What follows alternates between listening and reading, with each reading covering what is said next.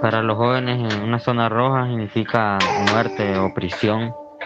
Andas en la calle y los policías no son profesionales, piensan que tú ya vives ahí en un barrio, zona roja, y ya piensan que tú eres pandillero.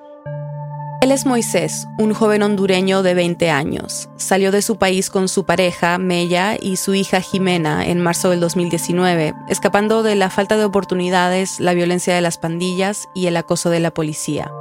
Muchos amigos míos están en prisión por nada y arruinaron sus vidas, ahora son y pertenecen a estructuras, ¿me entendés? Entonces ese era mi, mi miedo. El plan de Moisés y Meya era llegar a la frontera de México con Estados Unidos y pedir asilo, pero chocaron con el muro de políticas antiinmigrantes construido por el gobierno de Donald Trump.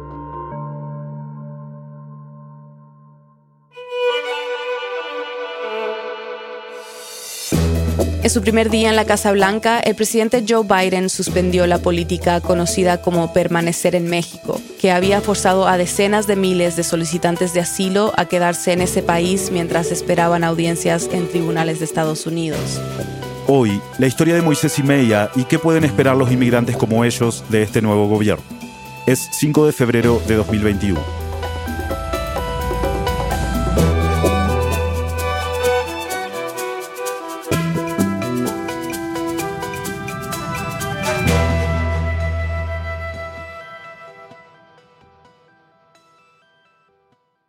Moisés es increíblemente carismático, rápido a la hora de sus ocurrencias, su sentido de humor, su perspectiva, no se le escapa nada. Valora lo que tiene y lo que tiene bastante él es familia y amor a su familia. Él es Tomás Ayuso, un fotoperiodista hondureño. Tomás conoció a Moisés en el 2017 mientras trabajaba en un proyecto sobre el desplazamiento forzoso en Honduras desarrollamos rápidamente una amistad eh, muy bonita, una conexión de esas que a veces pasan.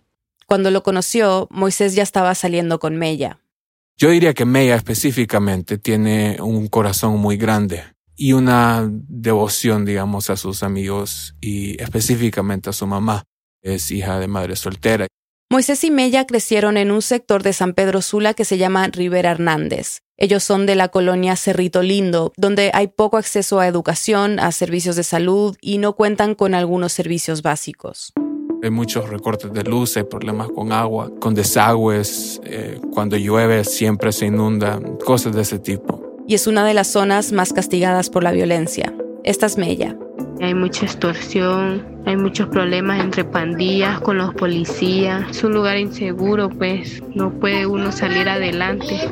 Tomás me explicó que Cerrito Lindo es una colonia bastante representativa de muchas de las zonas semiurbanizadas alrededor de San Pedro Sula. Son las partes que son focos rojos, con áreas disputadas entre los grupos criminales, tanto las pandillas tradicionales, digamos, y, grupos nuevos que son híbridos, que son mezclas de elementos más típicos con crimen organizado mexicano y ya cosas con silueta más propiamente hondureña.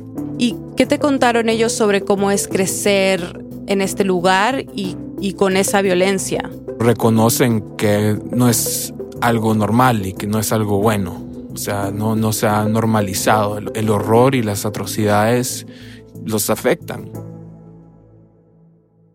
Yo cuando ya iba creciendo, ya iba viendo cosas que de miedo, ¿me entendés? Ellos crecen traumatizados.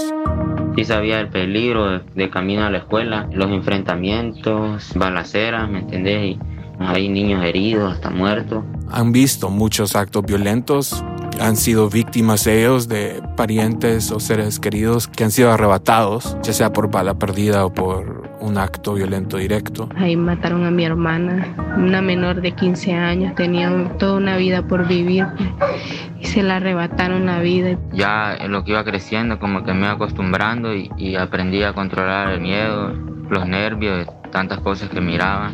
Pues por un poquito, gracias a Dios, pues que no me metía en ninguna pandilla ni nada. Así fue mi niñez. Cuando tú los conociste, ¿en qué momento de su vida estaban? Cuando yo conocí a Moisés, él estaba entre irse y no irse, porque la presión en ese momento estaba particularmente tenaz. Unos años antes, en el 2013, se había lanzado una estrategia de seguridad con un grupo de la policía que se llama la Policía Militar. Una de sus cualidades eran los allanamientos y detenciones de personas consideradas peligrosas para la seguridad pública en un país que reporta mayor cantidad de muertes que una nación en guerra. Entran a estas colonias como una fuerza de ocupación y toman control y establecen como una base de operaciones y empiezan a hostigar a cada, cada joven que ven. Y Moisés fue víctima de eso. Había un policía llamado Prado asignado a la posta policial de la colonia. Me lo encontraba y, y muchas veces me paraba y me registraba. Moisés cuenta que una noche, por ejemplo, este policía lo paró, lo agarró del cuello, le pegó y le dijo que no lo quería volver a ver. Pero si me volvía a ver, me, me podía matar o, me podía poner droga o extorsión para que yo fuera a prisión porque ya no me quería ver. Lo atormentaban, atormentaban, atormentaban, acusándolo básicamente de que, era, de que pertenecía a un grupo. Y eso pues lo tenía harto.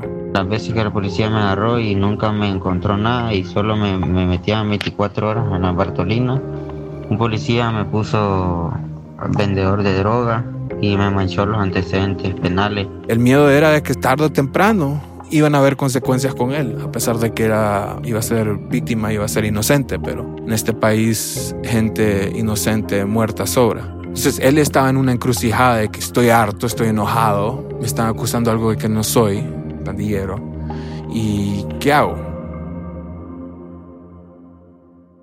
Moisés al comienzo no quería migrar porque no quería dejar solo a su familia. Hasta que un día Mea viene y le dice a Moisés que está embarazada. Ahí es el momento que ya las cosas cambian. A comienzos del 2018, por este hostigamiento de la policía, la violencia, la falta de oportunidades y ahora esta nueva responsabilidad, Moisés decidió irse a Estados Unidos, pero solo.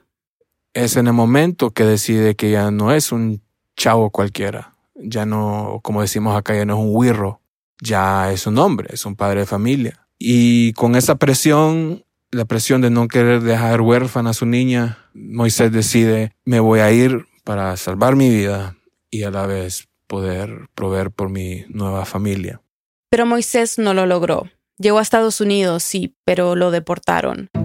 Por un tiempo, Moisés, Mella y Jimena vivieron en familia en Cerrito Lindo, pero nada había cambiado. Moisés había regresado a la misma violencia, el mismo hostigamiento de la policía, la misma falta de oportunidades. Y no había trabajo. Entonces, pues mi, mi otra opción era venirme otra vez, pero no dejar la familia botada. A comienzos del 2019 empezaron a hablar sobre irse juntos. Yo solo le dije a ella, nos vamos. Pues me sentí nerviosa y también un poco contenta, así. Y ella me dijo, sí, de acuerdo. Y más bien ella anteriormente ya, ya se había querido venir conmigo, pero yo no la quería traer. No lo pensé tanto y me decidí venirme con él. Me sentía un poco segura, pues, porque él ya había viajado, ya sabía cómo era. Pero sí sentí nervios por, por la niña, más, más todo por la niña que estaba chiquita. Jimena tenía un año y medio. Era una oportunidad para darle algo que Mella siempre quiso, pero que por sus circunstancias nunca pudo tener, una buena educación. Tomás estuvo con ellos ahí en marzo del 2019, cuando estaban empacando las latas de leche en polvo y los pañales para Jimena, cuando se despidieron de su familia y comenzaron su viaje. Los acompañó en bus hasta Ciudad de Guatemala y allí Moisés, Mella y Jimena abordaron un bus hacia la frontera con México. En todo momento ellos trataron de que la niña estuviera como si nada estuviera pasando. Todo lo que hicimos es mantenerla contenta, llevar medicina, darle comida, llevar su mamila para que no se sintiera ella mal y darle calor y que fuera jugando, que fuera distraída. Cantaban, le mostraban fotos de la familia, de sus abuelos, sus tías. Iban siguiendo la ruta que Moisés escogió, la que él conocía. Y es complicado venir con familia. Hay que saber dónde se va a parar uno, ¿me entendés? No pararse en lugares oscuros, no meterse en calles oscuras o montarrales. Moisés siempre estaba alerta, viendo hacia adelante, planeando cómo hacer todo, cómo moverse, predecir cuál posible problema podía existir en los próximos cinco minutos. algo que fue especialmente importante una vez que llegaron a México. No acercarse donde hay mucha gente, siempre algo retirado, despistando que uno va cruzando México o va a subir el tren. Él sabía cómo maniobrar estas, estas áreas de la ruta migratoria, moverse en los pueblos para que no se aprovechen de ellos. Porque hay muchos secuestradores y ladrón. No fue fácil viajar con Jimena tan chiquita. Como miles de migrantes que cruzan México, tenían que tomar el tren, la bestia. Yo sabía el riesgo que es agarrar el tren, ¿me entendés? Con familia. Yo, yo soy muy nerviosa, yo cada vez que miraba el tren me pegaba un dolor de estómago, un dolor de cabeza cuando lo escuchaba pitar. Pero Moisés tenía una estrategia. Él se montaba y después con la niña y después ayudaba a Meya a subirse. Tuve que subirme a fuerza como pude, no sé, sacar fuerza de todos lados porque uno no, no es ágil para eso, pues no, no es ágil para subirse a eso y todo. Y sentí mucho miedo, yo sentí que, ay, que me iba a quitar una, un pie, pues que, que me iba a morir o que me iba a quedar botada porque miraba que me llevaban la niña y digo yo, tengo que subir porque si no me quedo aquí, la niña me la llevan y yo me quedo aquí sola. Cuando era posible, trataban de tomar el tren en estaciones, o Moisés hablaba con los guardias que cuidaban el tren. Y pues ellos al verme ahí con familia y niños pequeños, ¿me entendés? Ellos me decían, sí, está bien, me dejaban pasar y, y yo tomaba el tren parado. Recibieron bastante ayuda en el camino. Hay un dicho que se dice en la comunidad migratoria, digamos, es de que paisano ayuda a paisano, migrante ayuda a migrante. Entonces a la niña le daban comida, le daban puestos privilegiados. Si había un hombre sentado sobre una sección del tren que era más seguro, donde tenía más de agarrarse, se lo cedían a Meya y a la niña. Después de casi tres meses, en mayo de 2019, llegaron a la frontera de México con Estados Unidos. Tomás se juntó con ellos en Tijuana, un día que tuvieron que ir a hacer un trámite de asilo. Y ellos estaban muy flacos, su piel muy quemada había sido afectada por el viento de viajar sobre el tren, piel muy seca. Eh, están llenos de mordidas de insectos, pero la niña no, porque la tapaban, la guardaban. La niña se estaba más gordita y eso es lo que me decía a mí de que habían hecho lo que habían dicho que iban a hacer, que la niña no se iba a dar cuenta que iba a cruzar por todo México. La Barda, estamos en la Barda, México, United States, amigo.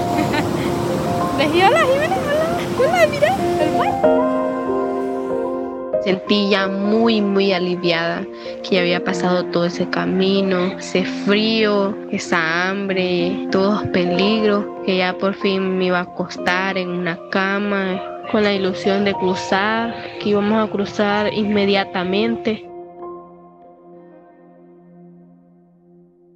El plan era entrar como familia, porque Moisés estaba amenazado fuertemente, tiene las cicatrices para demostrarlo y son una familia joven. Pero se encontraron con los efectos de una política del gobierno de Donald Trump que había empezado a comienzos de 2019, un programa llamado Protocolo de Protección de Migrantes, más conocido como Permanecer en México.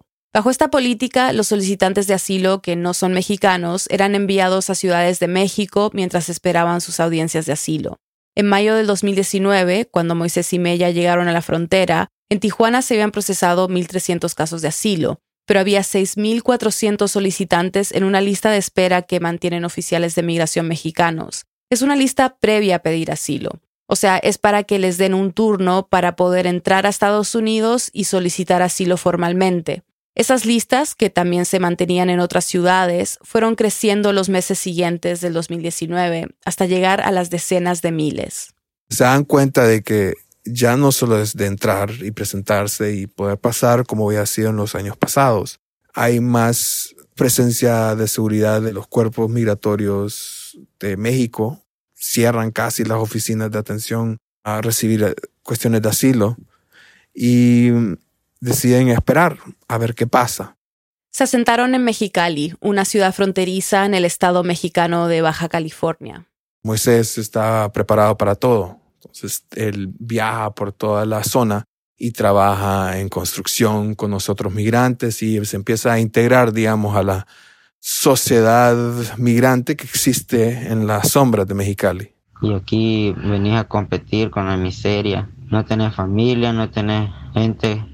Uno tiene que adaptarse y ubicarse bien y ser mente fuerte. Porque si uno es mente débil, pues mejor lo llorando pasaría aquí y más rápido volvería otra vez al agujero donde uno salió. Primero vivieron en un espacio muy chiquito. Tomás me lo describió como una caseta en un basurero municipal. Luego pudieron alquilar un apartamento, todavía pequeño, pero con mejores condiciones. Y a finales del 2019 tuvieron otro hijo. Tomás me explicó que Moisés y Mella se chocaron contra un muro burocrático en México que no les ha permitido llegar a lo más básico en este proceso de pedir asilo, meter una solicitud en Estados Unidos. Y en medio de todo esto, como sabemos, empezó la pandemia. Si ya era básicamente imposible obtener asilo bajo la política de permanecer en México y las listas de espera, con la pandemia Estados Unidos se cerró por completo a migrantes en su situación. Ya migración ya no acepta a la gente, la devuelve el mismo día, la misma noche. Pues sí, con lo del asilo no sé nada. De marzo que comenzó la pandemia, migración no volvió a agarrar gente de los asilos todo el mundo perdió. ¿Cuáles son sus opciones ahora?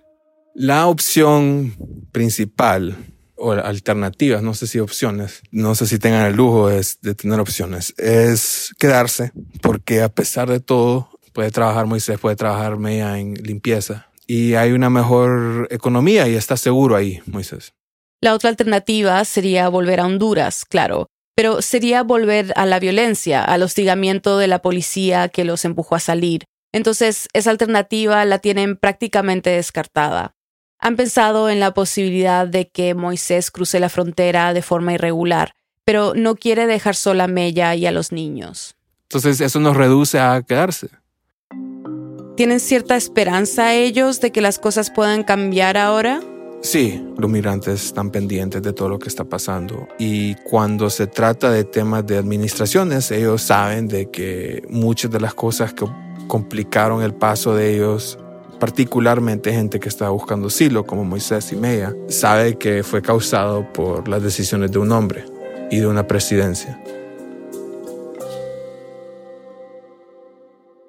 Después de la pausa, ¿cómo cambiaron las políticas migratorias bajo la presidencia de un hombre, Donald Trump, y qué se espera de los próximos cuatro años de Joe Biden? Si estás buscando nuevos podcasts en español, tenemos uno para recomendarte. Se llama dianauribe.fm. Escúchalo. Son historias desde diferentes épocas y lugares del mundo contadas con un poder narrativo extraordinario. Esta es Diana. Buenas, mi nombre es Diana Uribe, yo tengo un podcast que cuenta historias del mundo. Y me parece muy importante el trabajo que hace el hilo de contextualizar las noticias, sobre todo en una época de tanta desinformación. Si a ustedes les parecen importantes los contextos, los invito a que escuchen mi podcast dianauribe.fm, donde exploro diferentes profundidades y contextos de hechos del mundo como el Brexit, como la caída del muro de Berlín.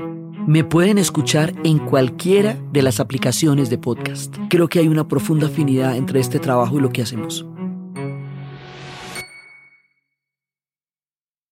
Estamos de vuelta en el hilo. La historia de Moisés y Meya es como la de miles de migrantes centroamericanos que huyen de la violencia, de las pandillas, de la brutalidad policial, de la pobreza y la falta de oportunidades, y llegan a la frontera de México con Estados Unidos para tratar de rehacer su vida, para pedir asilo. En Estados Unidos, el asilo se supone que es una protección para personas extranjeras que están o amenazadas o sufren persecución en su país por raza, religión, nacionalidad, pertenencia a un grupo social en particular u opinión política. Ella es Fernanda Chavarri, periodista para la revista Mother Jones. Fernanda cubre temas de inmigración y comunidades migrantes desde hace años. La ley en Estados Unidos es que una persona se puede presentar con agentes migratorios, hacer entrevistas, llenar solicitudes muy largas, papeleo necesario, presentar evidencia, pasar frente a un juez en una corte de inmigración, todo esto para ver si su caso tiene suficiente mérito, digamos, bajo la ley. Y ya, pero si alguien cumple con estos requisitos, ¿qué tan probable es que se apruebe su solicitud de asilo? En práctica, el que haya sido víctima de persecución política en tu país o, por alguna otra razón, a veces no es suficiente para ganar un caso de asilo. El porcentaje de casos de asilo que llegan a ser aprobados es muy bajo, y sin un abogado las probabilidades se reducen a la mitad. Puede llegar el juez a decir en la corte, simplemente no tienes méritos, no veo aquí tu caso, se acabó, no puedes entrar al país, o si ya estás en el país, se te niega el asilo y tienes que buscar otra forma de cómo quedarte aquí. ¿Siempre ha sido así de complicado? El pedir asilo en Estados Unidos, el que te den asilo, nunca ha sido un proceso fácil y nunca ha sido un proceso así como que súper justo, porque diferentes presidentes lo han hecho algo muy político. Es decir, quién es el presidente cuando alguien pide asilo puede afectar los resultados de su caso. Fernanda me contó que a principios de los años 2000, por ejemplo, se negaba más o menos entre el 50 y el 60% de los casos de asilo. En 2012, bajo el gobierno de Barack Obama, ese número llegó al punto más bajo, un 44%. Pero luego se nota, cuando entra Trump a la Casa Blanca, más y más casos se niegan y se hace más y más difícil el que te otorguen asilo. En el 2019, el 70% de los casos fueron negados. Y es justo a principio del 2019 que los agentes fronterizos empezaron a implementar esta política de permanecer en México, como escuchamos en el primer segmento. Una política que ha hecho que decenas de miles de migrantes como Moisés y Meia tengan que quedarse esperando del otro lado de la frontera. En México están sin recursos, sin ayuda, sin idea de qué es lo que va a pasar cuando vayan a corte. Y cuando ya llega su día, tres, cuatro meses después, y les toca presentarse en corte en Estados Unidos, hay veces que les decían, preséntate a las cuatro de la mañana. Entonces a medianoche, mamás con niños chiquitos caminando por las calles de Tijuana o de Ciudad Juárez, los procesan por horas, los suben a un camión, los llevan a San Diego o al Paso, a donde los vayan a llevar, y, entran a una corte donde no saben ni qué onda, les hacen como la audiencia todos al mismo tiempo, salen y se regresan con otro papelito que dice vuelve a regresar en 3, 4 meses. Este programa ha hecho que más de 70 mil personas fueran regresadas a México, la verdad, indefinitivamente, muchas veces, eh, yo he hablado con familias que conocí en Tijuana, por ejemplo, en marzo del 2019, y ahí siguen, atorados. Con la llegada de la pandemia el año pasado, Trump y su mano derecha Stephen Miller tomaron una decisión radical y dramática. Cerrar la frontera. Negar el acceso a los migrantes, punto y se acabó. Pero bajo leyes internacionales de derechos humanos, Estados Unidos tiene la responsabilidad de escuchar casos de asilo de las personas que llegan a la frontera y piden este amparo algo que la política de permanecer en México no respetaba. La pandemia les dio permiso de ignorar las leyes humanitarias y decir, ok, por la infección del coronavirus, para que no se contagie la gente, no pueden ni acercarse a pedir asilo. La administración de Trump usa la pandemia, no hay otra palabra más que usan la pandemia para cerrar la frontera, pero también es importante mencionar que la frontera no está cerrada, cerrada si eres turista, si eres comerciante, o sea, ciudadano americano, la frontera sigue abierta a menos que seas un migrante pidiendo asilo. A Fernanda no le sorprende que las políticas migratorias de Trump hayan llegado a este punto. Desde que anunció y se postuló como candidato para presidente, desde ese momento en el 2015, ya sabíamos a lo que iba, ¿no? Ya había empezado sus ataques contra los inmigrantes, diciendo que los mexicanos venimos a Estados Unidos como delincuentes, que México manda a su peor gente, a violadores, lo que sea. A una semana de llegar a la Casa Blanca firma una orden ejecutiva que, entre comillas, era para proteger a la nación de terroristas extranjeros. Esta política se conoce como el Muslim Ban porque afectó a personas de países con mayoría musulmanes. Entonces era ataque tras ataque, se la pasó hablando de construir y reemplazar un muro fronterizo entre México y Estados Unidos y que iba a ser enorme para que no entrara nadie de, los hombres malos, de la gente mala. Desde el principio empezaron sus ataques y solamente se volvieron más y más fuertes conforme pasaban los años. Como ejemplo, Fernanda me mencionó la política de Trump de separar a familias migrantes en la frontera. En las últimas horas, grabaciones de niños llorando en la frontera con Estados Unidos han recorrido el mundo para que después de comer me venga a recoger. Cuando agarren la comida ya voy a venir para que le... Ay, no, papá. Tengo el número yo de memoria, 34, 34. Continuamos con la terrible situación que enfrentan más de 500 niños migrantes en suelo estadounidense. El gobierno de Estados Unidos admitió que los niños migrantes que fueron separados de su familia en la frontera sur con México sufrieron problemas psicológicos. Todavía hay cientos de familias esperando ser reunificadas. Fernanda también me recordó los esfuerzos de Trump para acabar con el programa DACA, del cual hemos hablado antes aquí en el hilo este programa que protege a más de 700 mil Dreamers, como se les conoce acá, las personas que fueron traídas a Estados Unidos siendo menores de edad. Y bajo el gobierno de Trump, el número de refugiados que aceptó Estados Unidos bajó a cifras históricas. Cuando Trump llegó a la Casa Blanca, estaba a 85 mil el número de refugiados. Cuando se fue, la dejó a 18 mil. ¿Tú crees que estas modificaciones que él fue implementando tendrán un efecto a largo plazo sobre el sistema de inmigración de Estados Unidos?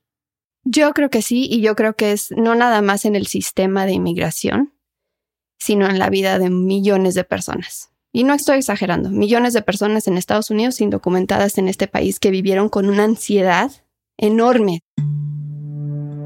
Una ansiedad que no se va inmediatamente con la llegada del presidente Joe Biden, especialmente para los niños que fueron separados de sus padres en la frontera con la regla de separar familias, el daño físico y emocional que sufrieron y que siguen sufriendo los padres y los hijos separados va a tardar mucho en repararse, si es que se repara. Todos estos son ejemplos de cómo una orden ejecutiva, un cambio escrito en un memo, en un mail, lo que quieras, de la Casa Blanca tiene consecuencias irreparables. Que durarán más allá de los cuatro años de la presidencia Trump. A pesar de esto, Fernanda me cuenta que sí hay algo prometedor para el presidente Biden. Y es que mucho de lo que implementó Trump no fue permanente, sino que fue implementado a través de órdenes ejecutivas. Todas estas órdenes ejecutivas, muchas de las cosas que hizo Trump, como no pasan por el Congreso y no se convierten en leyes, es más fácil que el próximo presidente llegue y las cambie. Y eso es lo que ha prometido hacer Biden, revertir las políticas migratorias de Trump. Y la verdad es que Trump le dejó un nudo como súper enredado. Entonces Biden tiene que deshacer ese nudo mientras hace otros cambios. Eh, no va a ser fácil. Una de las primeras cosas que hizo Biden en su primer día fue detener la inscripción de nuevos migrantes al programa Permanecer en México.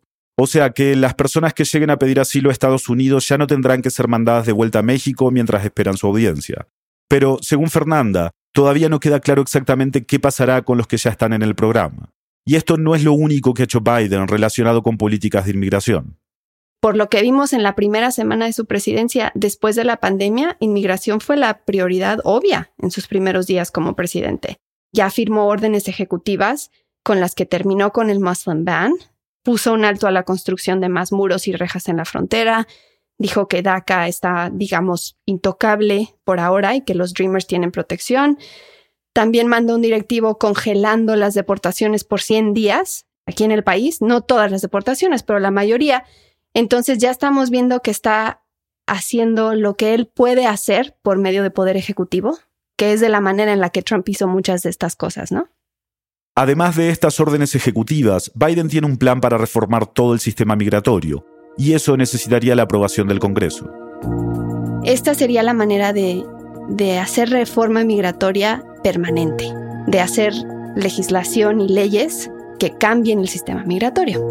Lo que propone Biden es abrir un camino para que más de 11 millones de personas indocumentadas que ya viven aquí puedan solicitar residencia permanente y después ciudadanía. Es importante mencionar que esta oportunidad tendrá restricciones y solo estará disponible para personas que ya estaban en Estados Unidos antes del primero de enero. Esta propuesta les daría green cards eh, digamos, como residencia permanente automáticamente a las personas que tienen DACA, que son 700 mil más o menos, y a las personas que tienen TPS, que es un estatus temporal de protección, y también les daría green cards automáticamente a algunos trabajadores agrícolas. Como parte de su plan, Biden también haría cambios al proceso de asilo. Además de acabar con el programa Permanecer en México, quiere poner fin al caos que se ha creado en la frontera ha prometido invertir los recursos necesarios para garantizar que las solicitudes de asilo puedan procesarse de manera justa y eficiente. Subiría el número de refugiados que acepta el país cada año. Dijimos hace rato que Trump lo bajó a 18 mil, Biden quiere subir de nuevo a 125 mil. Eh, en Centroamérica Este plan propone mandar más ayuda económica para ayudar a estabilizar esos países con la idea de que la gente no tenga que salir de sus países. Propone también el restablecer un programa que Obama intentó, pero no funcionó muy bien, para que los menores de edad en Centroamérica, en vez de irse solos hasta Estados Unidos, puedan solicitar refugio en sus países para reunirse con sus padres en vez de salir de Centroamérica. Y otra cosa que aunque parezca algo mínimo, esta propuesta manda un mensaje muy grande al proponer quitar la palabra alien o extranjero, digamos, de los documentos migratorios. La palabra alien o extranjero, como me dijo Fernanda, ha sido denunciada por su connotación ofensiva y hasta deshumanizante. Biden propone reemplazar la palabra con el término no ciudadano. Aunque sea simbólico, nos da un poquito de, idea de qué tan diferente va a ser lidiar con inmigración con un gobierno de Biden a con un gobierno de, Trump. Algunas de las reformas que, que cuenta son súper ambiciosas y lo que yo me pregunto es, ¿Cuáles van a ser los retos principales, crees tú, para poder implementar algunas de estas, de estas reformas? ¿no? Los retos yo creo van a llegar de varios lados. El primero es en Congreso. Como esto va a ser ley y tiene que pasarse por el Congreso, va a ser, va a ser difícil porque aunque el partido de Biden, que son los demócratas, técnicamente tiene la mayoría en el Senado y en la Cámara de Diputados, es un Congreso extremadamente dividido. Aunque en la Cámara de Representantes los demócratas tienen una mayoría clara, en el Senado hay 50 republicanos y 50 demócratas. Y para aprobar una ley como la reforma de Biden, los demócratas necesitan 60 votos, lo que significa que deben conseguir el apoyo de por lo menos 10 senadores republicanos. Los republicanos, quienes en el 2013 apoyaban cambios para reformar el sistema migratorio, hoy en día ya no. Va a estar difícil que pase de la manera en la que está ahorita esta propuesta, que pase y que los republicanos digan, ok, sí, me parece perfecto. Efectivamente, ya hay quienes han desafiado el mandato de Biden. En la primera semana de Biden, cuando dice vamos a congelar las deportaciones por 100 días hasta que como que veamos cuáles van a ser las prioridades, un juez en la Corte de Texas bloqueó eso y dijo no, no pueden poner pausa en las deportaciones. Entonces, esto puede pasar en otros estados, puede pasar con otros jueces. No va a ser fácil para Biden, pero tampoco va a ser imposible porque igual como Trump hizo muchos cambios usando su autoridad como presidente, Biden también lo puede hacer. Fernanda, ¿tú crees que el gobierno de Biden logre hacer los cambios necesarios para que jóvenes en situaciones como Moisés y Meya puedan recibir asilo en Estados Unidos?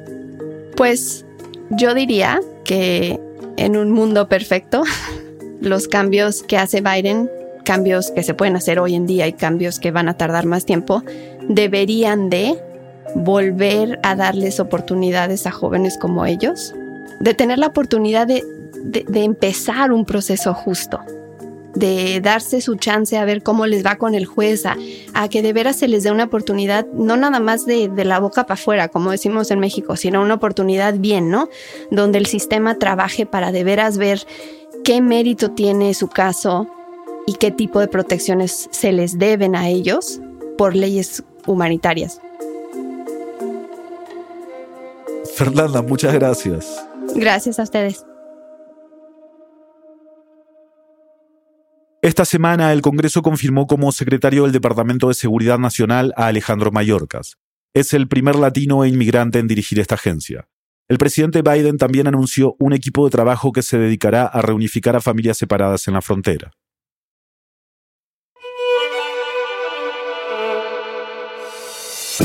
En el hilo somos Daniel Alarcón, Álvaro Céspedes, Mariana Zúñiga, Elías González, Desiree Yepes, Inés Renique, Paola Leán, Miranda Mazariegos y Carolina Guerrero.